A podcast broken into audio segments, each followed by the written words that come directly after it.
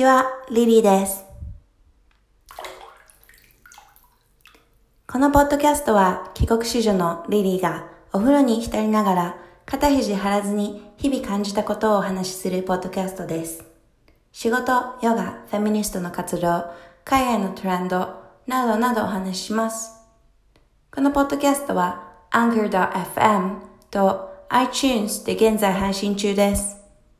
ツイッターで質問を受け付けているので気軽に話しかけてね。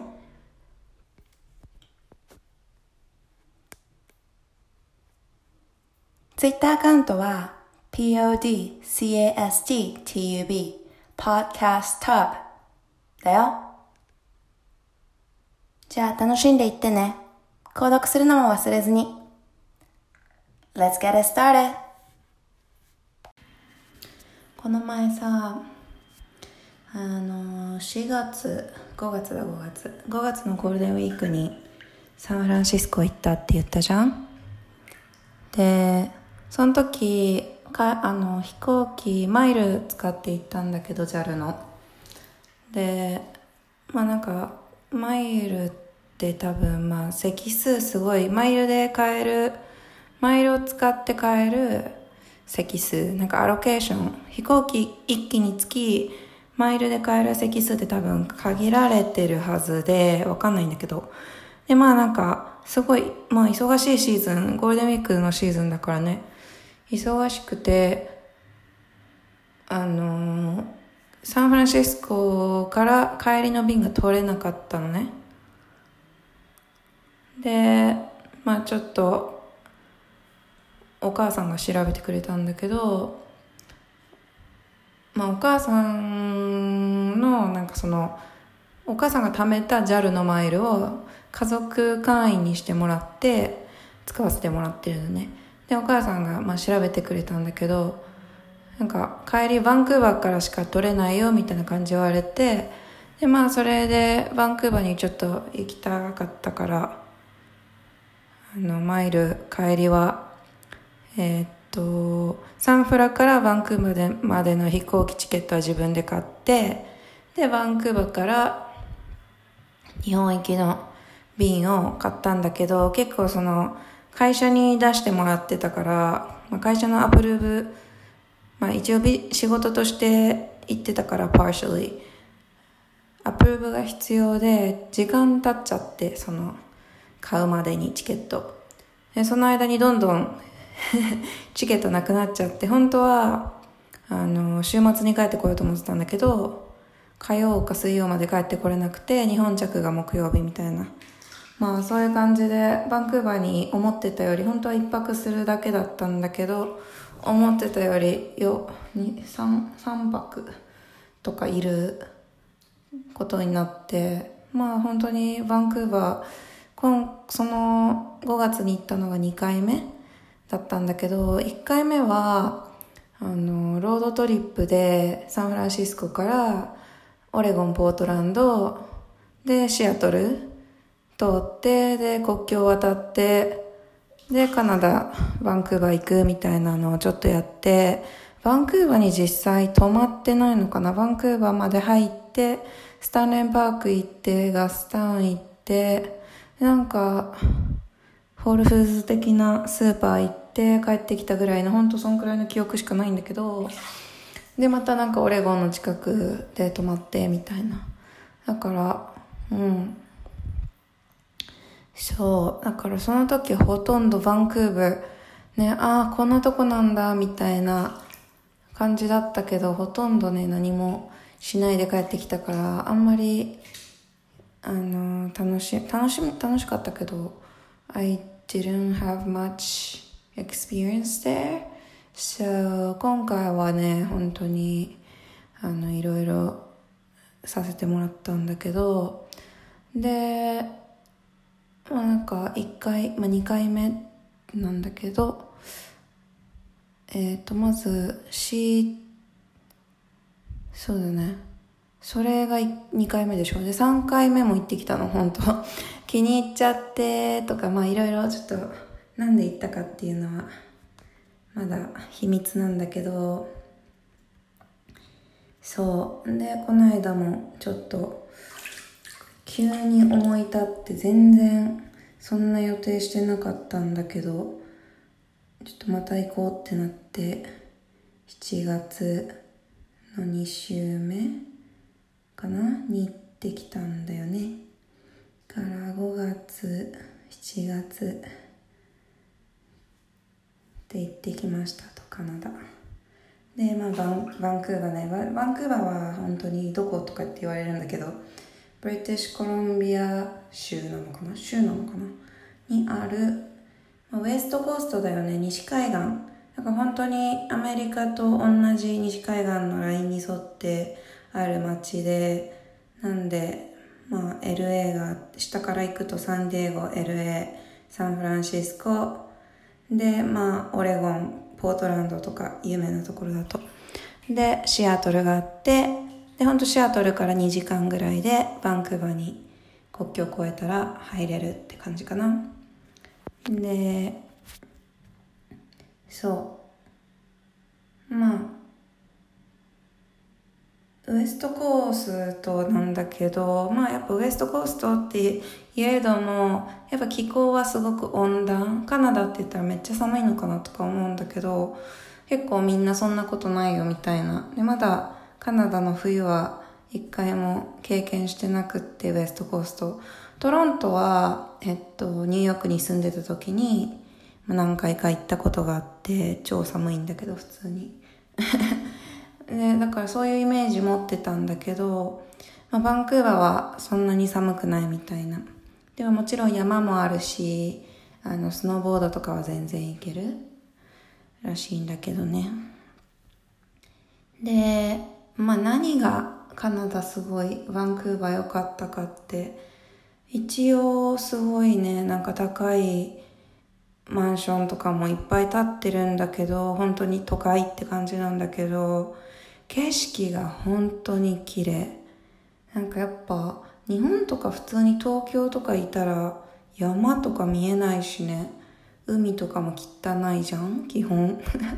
なんだろう工業地帯的な海はあるけどそういうなんか公園があってみたいな、まあ、お台場とか行ったらあれなのかな。でもなんか本当にねその規模が違うしやっぱ山とかも本当にドーンって感じだし、うん、海もあって湖もあってみたいなで公園もいっぱいあって緑いっぱいでみたいな。本当緑が青々と茂ってて空もすっごい綺麗でみたいな、まあ、私がすごいあの行った時ラッキーで晴れてて雨降るんじゃないかって言われてたけどすっごい晴れてもうほんと clear sky clear blue sky だったのね。だからほんとラッキーだったんだけどまあシアトルもよく雨降るって言われてるけどバンクーバーは結構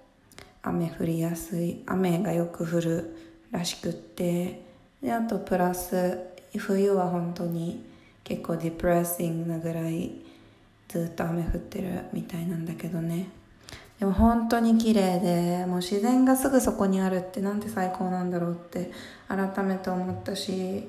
まあ、それが結構日本でメッシングアウしてるなっていつも思ってるからなんだろう別に田舎に住みたいとかじゃなくって私普通にすごい三重県のすごい何もないとこ出身だからなんか別に自然がすごい好きでみたいなそういうなわけじゃないんだけどやっぱり都会に住んでて緑がある生活みたいなのが私の理想将来どんなとこに住みたいかってイメージした時に絶対あるそのシーナリーなのね。だからうんすごいいい場所だなって思ったよね。で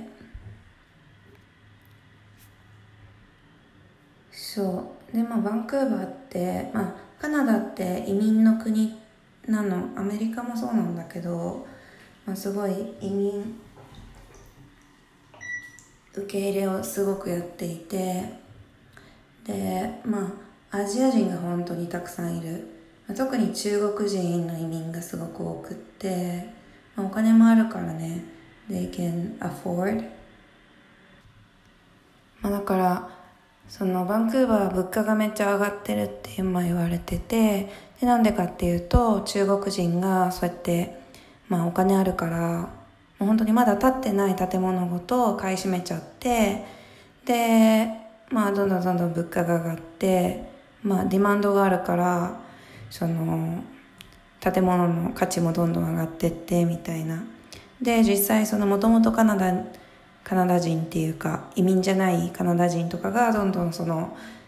建物購入できなくなってるアパートとかに住めなくなっちゃってみたいなのがまあソーシャルイシューで結構取り上げられてるのかな、まあ、だからそれもあって本当に街はアジア料理いっぱいアジア人も結構いっぱいいる。全然サンフランシスコとかにいるよりもアジア人の数多いんじゃないかなって感じるぐらいすごいうんすごいアジアアジアって感じはあるよね。不思議だから。でまあちょっとバンクーバー行ったのなんかバンクーバーのテックシーンどんな感じなのかなとか思って行ったのもあるんだけどあんまりなんかすごい発展してるなってややっぱりまあサンフランシスコと比べちゃうとそんな感じはなくってうん。あれだったけどまあでもやっぱりそのバンクーバーってそのサンフランシスコと時差がないってこともあってやっぱりサンフランシスコ系の、まあ、企業とかはアウトソーシングするとかフリーランサーとか、まあ、ハイアリングも結構そのあたりでしてたりはすると思うから、まあ、エンジニアとかはすごい多いと思うんだけどね。まあちょっとそこら辺はまた今度行った時にもうちょっと知れたらなとか思うんだけど。うん。キャッシュはアメリカと同じくらいの感覚でいらないかな。日本よりは断然いらない。うん。今日とか日本でロッテリア久しぶりに行ってみたんだけど。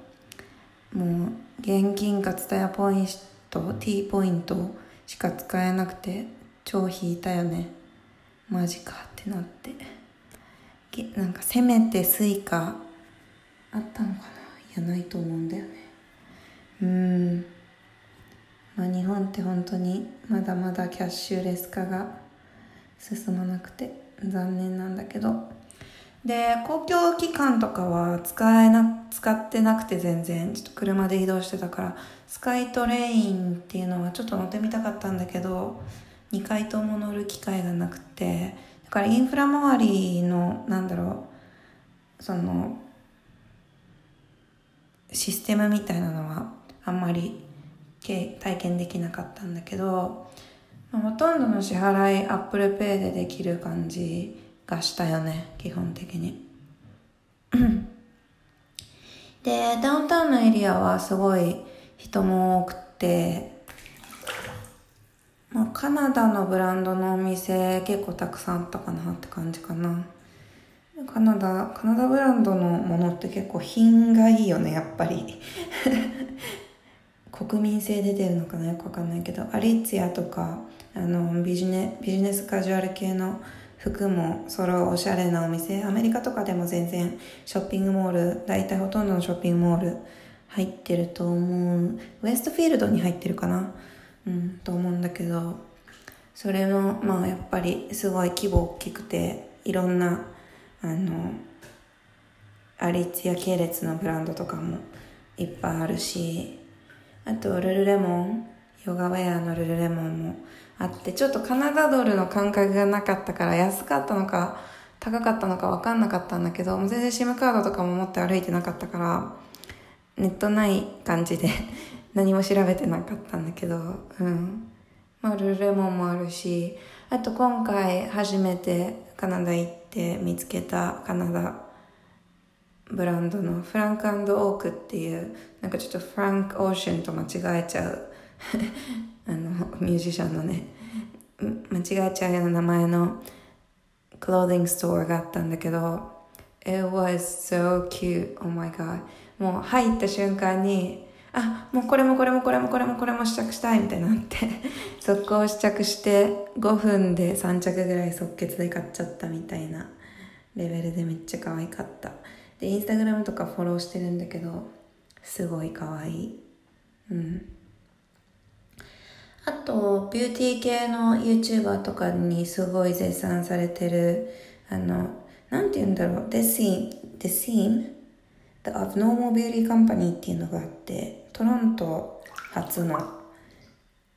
コスメカンパニーででそこのまあそこがまあいろんなアンブレラ式でブランド持っててでその The Ordinary っていうあのコスメがすごい気になってたからあの見に行ったんだけどまあ The Ordinary の特徴としてはなんかインテグリティをすごい大事にしてる私インテグリティって言葉に超弱いから。まあなんかプロダクトの商品名が、まあ、そのプロダクト自体に入ってる成分一番メインの ingredients の名前になってて例えばレティノール0.2%とかあのヒアルロン酸2%とかがまああのプロダクト名。になってるから本当に authenticity とか integrity とか大事にしてるだなって感じる。それだけでも。で原料の原価にかなり近い値段で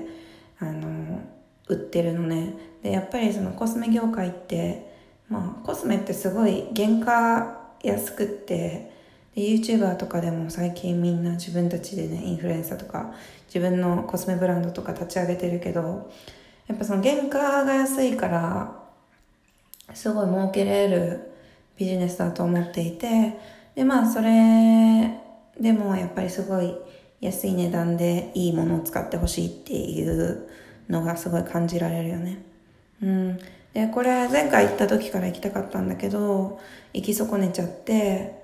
で、まあ、今回あのメトロタウンってモールに行ったから、うん、そこで初めてこの The Abnormal Beauty Company のストアがあってでその中にまあいろんな他のブランドその The Abnormal Beauty Company が持ってる他のブランドのプロダクトも置いてるんだけど、まあ、そこでちょっとオージェダリーの商品見て手に取ってみたって感じかな。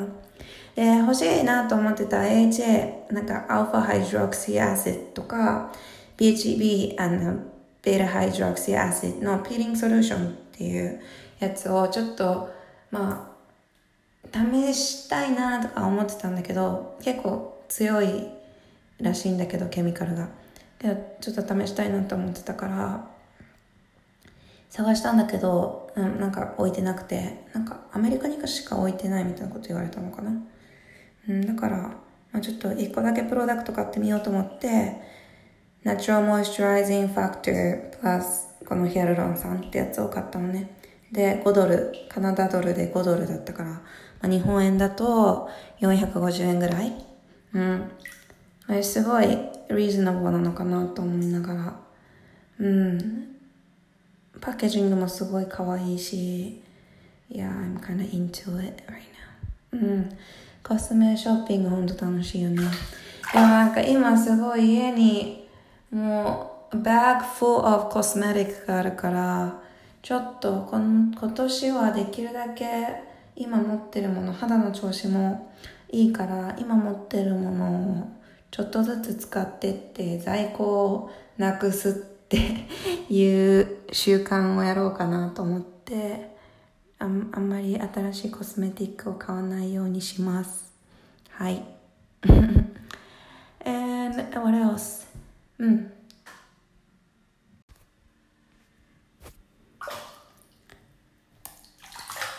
そうだね。えっと、Ernest Ice Cream ってところに行ってきた。アイスクリーム屋さん連れてもらった。なんか日本って、あの、アイスクリーマリー、その本当にアイスクリームを、その、作って、自分、自家製で作ってるクリーマリーってほとんどなくて、泣きそうなんだけど、やっぱなんかフランチャイズがすごい日本は力持ってて、例えば31とかバスキン・ロビンスとかだよね。がやっぱどこにでも入っちゃっててそのそれ以外のオプションが全然ないよね。なんかほんとモノポリーされてんなとか思う。でまあ東京とか行くといっぱいあるんだろうけどやっぱちょっと都内から外れたりすると本当オプションが減るからそれはマジで悲しい。で、まあ、アメリカとかは本当アイスクリーマリーとかすごいたくさんあって昔からやってるとこみたいな。でみんなでどこのアイスクリームが美味しいよねみたいな話すごいできるんだけど、まあ、フランチャイズはフランチャイズでいいところももちろんある。やっぱアクセシブルだしで、マクドナルドのソフトクリームとかね、本当に100円とかで、You can have it anywhere じゃん。だから、そういうのももちろんいいんだけど、やっぱクリーマリーがある生活って いいよね。私アイスクリームそんなに昔から食べない子だったんだけど、うん、クリーマリーに出会ってからは結構アイス食べたいって思うことも多いし、変わった味のアイスとかそのクリーマリーによって違うアイスがあるからさそういうのもすごい楽しくてサンフランシスコにいた時も結構行ってたんだよね。でこのアーネスアイスクリームってところはあの前回行った時はもう一目で I knew what I wanted. ウイスキーヘイゼルナッツ私ウイスキーすごい好きなのね。お酒あんま飲まないんだけどまあ、ニキビにならないようにと思ってて、あの、お酒は控えてる。で、あと、まあ、頭痛もするし、あまり体にお酒が合わないから、無理、別に全然飲まなくても生きていけるんだけど、ウイスキーは、その、なんだっけ、蒸留酒だからまあ、糖質を、まあ、体の中で作り出さないのかな。だから、まあ、ニキビになりにくいお酒の種類。なのでウイスキーすごい好きででよく飲むんだけど、まあ、ウイスキーヘーゼルナッツウイスキ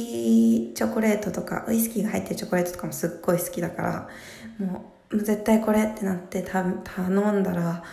超美味しくってなんだろうなすっごいウイスキー効いてるしフレーバーがすごいしプラスそのヘーゼルナッツがもうすっごいモイスチャライズで口の中ですっごいしっとりするの、ヘーゼルが。で、なんかやっぱ、ヘーゼルナッツ入ってるチョコとかいっぱいあるけど、やっぱなんかパサパサしたり、すごい口の中、ナッツって結構口の中の水分奪われるじゃん？それがもう全然なかったもの、え、何このすごい上質なオイル感みたいな。だから本当気に入って帰ってからもウイスキーヘーゼルナッツアイスクリームのことばっかり考えてた。今、その2回目行った時は、ロンドンフォグってやつ試したんだけど、あの、アールグレー、アールグレーバニラ味かな？うん、でもなんかちょっとラベンダーイッシュなところもあって、すっごい美味しくって、全然お腹空いてなかった。なんか、めっちゃ美味しいベトナミズレストランに行って、でも食べ過ぎたから、I was like, no, I can't eat any more ice cream って感じだったんだけど、食べたら、あ、別腹だったみたいになって I ate like half of it really quick. で、2回目はあのコーンにしたのね、したんだけど、コーンもめっちゃ美味しかったから、サクサクって、ほんと食べれちゃって。ぜひ if you ever have a chance to go to Vancouver, I totally recommend going there. うん。あと、テイスティングでビアプラッツォ味っていうのも試したけど、まあ、あれはちょっと一口でいいやって感じだったかな。What else I was doing? Um, あと本屋さん、もう I love bookstore だから、まあ、バンクーバーの本屋さんチェックアウしたいなと思って、あの行ってきたダウンタウンにあのちょっと連れてもらった時に行ったんだけどインディゴっていう本屋さんあとはそのなんだっけメトロタウンのモールに行った時にもちょっとチャプターズっていう本屋さんに立ち寄ってきたでインディゴではもうなんかポエトリーがすごい好きだからポエトリーのセクションに行ってなんか新しいなんか面白いポエトリーないかなってもうすごい長居してたかなで、Chapters は結構、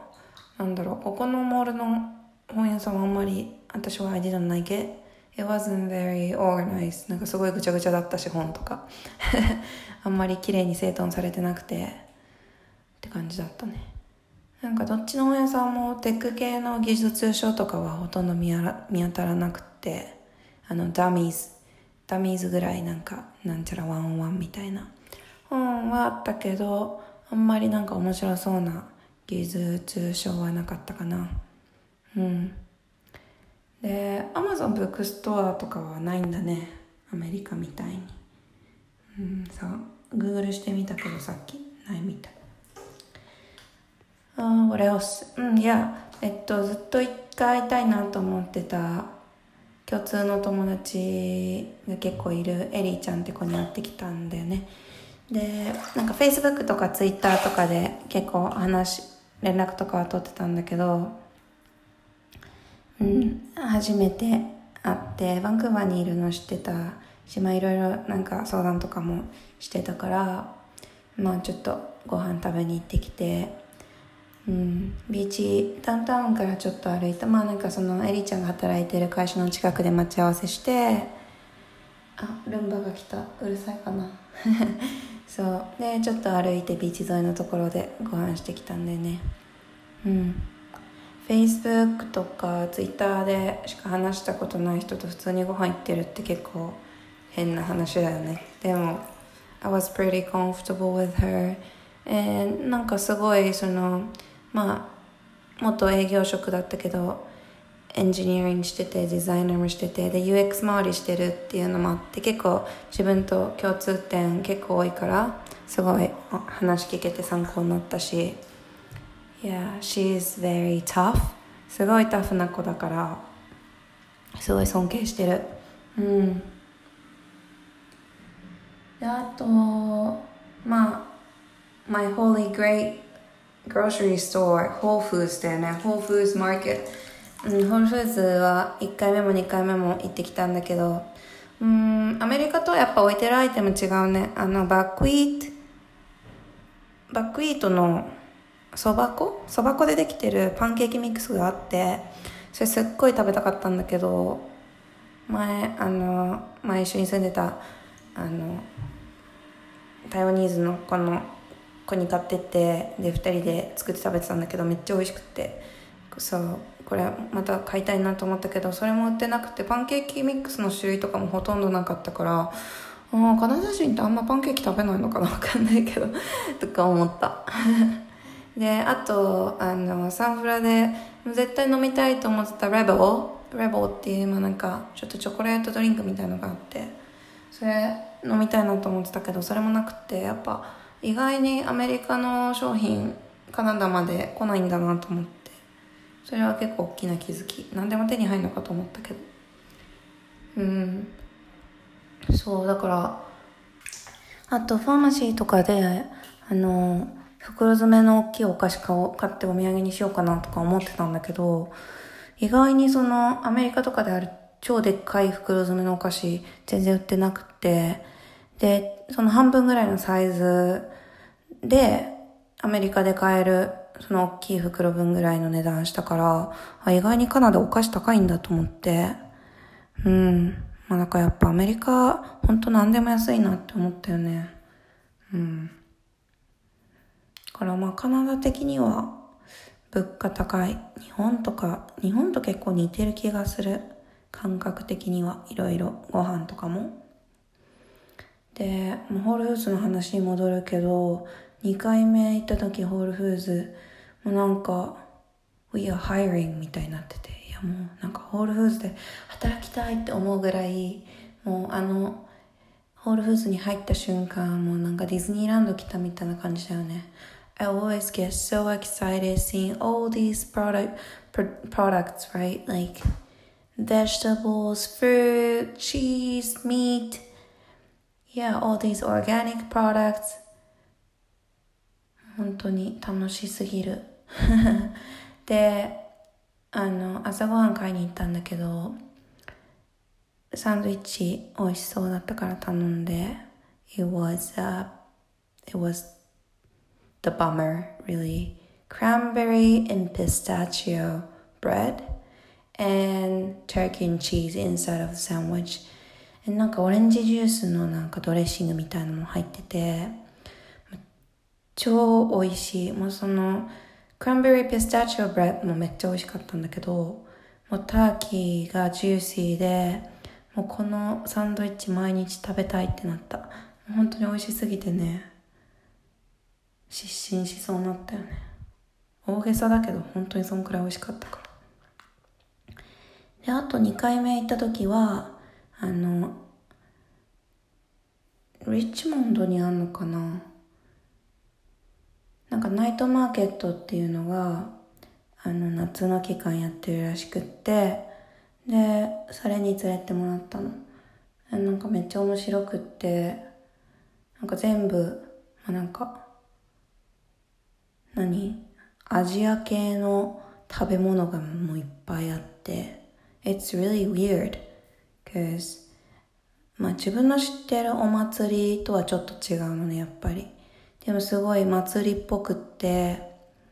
ファーマーズマーケットとかまた全然違う。野菜とかそういうのも売ってなくて、本当になんかフードトラック系で食べれる食べ物だよね。まあだから屋台フード。屋台フードなんだけど、東南アジアとかの屋台フードとかはまた違う。なんだろう、座って、なんかヌードル食べるみたい、そういうなんじゃなくて、本当に屋台。屋台が多分一番いい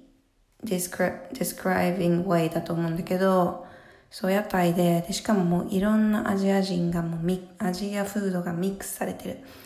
例えば、なんかたこ焼きとかもあるし、まあ、なんか台湾ニーズ系のフライチキンとかもあるし、あと、なんか豆腐揚げたやつとかもあったし、あの、タピオカドリンク、バボティーもめっちゃあるし、and it's all creative. It's like fusion. Korean food, Chinese food, Taiwanese food, Japanese food, you know, Vietnamese food. It's all combined and mixed and, you know, they come up with very creative food. もう本当なんかすごい面白かった。なんかアメリカとか全然たこ焼きとか売ってないからさ、そのチャイニーズ系のレロスナスナッキングプレイスとかはあるけど、あの、ボバティ屋さんとか、そのタピオカドリンク屋さんとか行くと、フライドチキン食べれたりとか、するけど、あとね、まあ、チャイナタウンとか、コリアンタウンとか、行けばそういうもの食べれるけど、うん、なんかね、そのいろんなやつが集まってて、しかも、フュージョンが起こってて、みたいなのは、結構、異様だった。It was really fun and then exciting. すごい美味しかった、どれも。なんかお好み焼き味のなんかカナディアンクイズインなんて言うんだっけ？フライドポテトの上になんかグレービーとか乗ってるカナダクイズインがあるんだけどそれのなんかジャパニーズフュージョンみたいな感じでお好み焼きフレーバーになってたりとかうん楽しかったとカナダほんとボバティーどこでも買えるよね。日本ってほんと美味しいボバティーないじゃん。けどもカナダもアメリカもそうだけど本当やっぱりアジア人多いだけあってどこでもボバティー買える。最高。あとね1回目行った時にね食べたねジャパドッグっていうのがめっちゃ美味しかった。ホットドッグなんだけどトッピングがなんかすごいジャパニーズスタイルになってて What I had was おろし醤油おろしドッグみたいな感じで大根おろしが乗っててで、なんか、醤油味のソースがかかってて、めっちゃ美味しい。で、あとなんかお好み焼き味みたいなのも食べたんだけど、めっちゃ美味しくて、これ、日本で普通に売っても流行るし、うん、また食べたい。I like it a lot. そんな感じかな、なんかカナダの話。結構、まだまだいっぱいあるんだけど、本当にゴンドラとかも乗ったしね、いろんな話したいけど、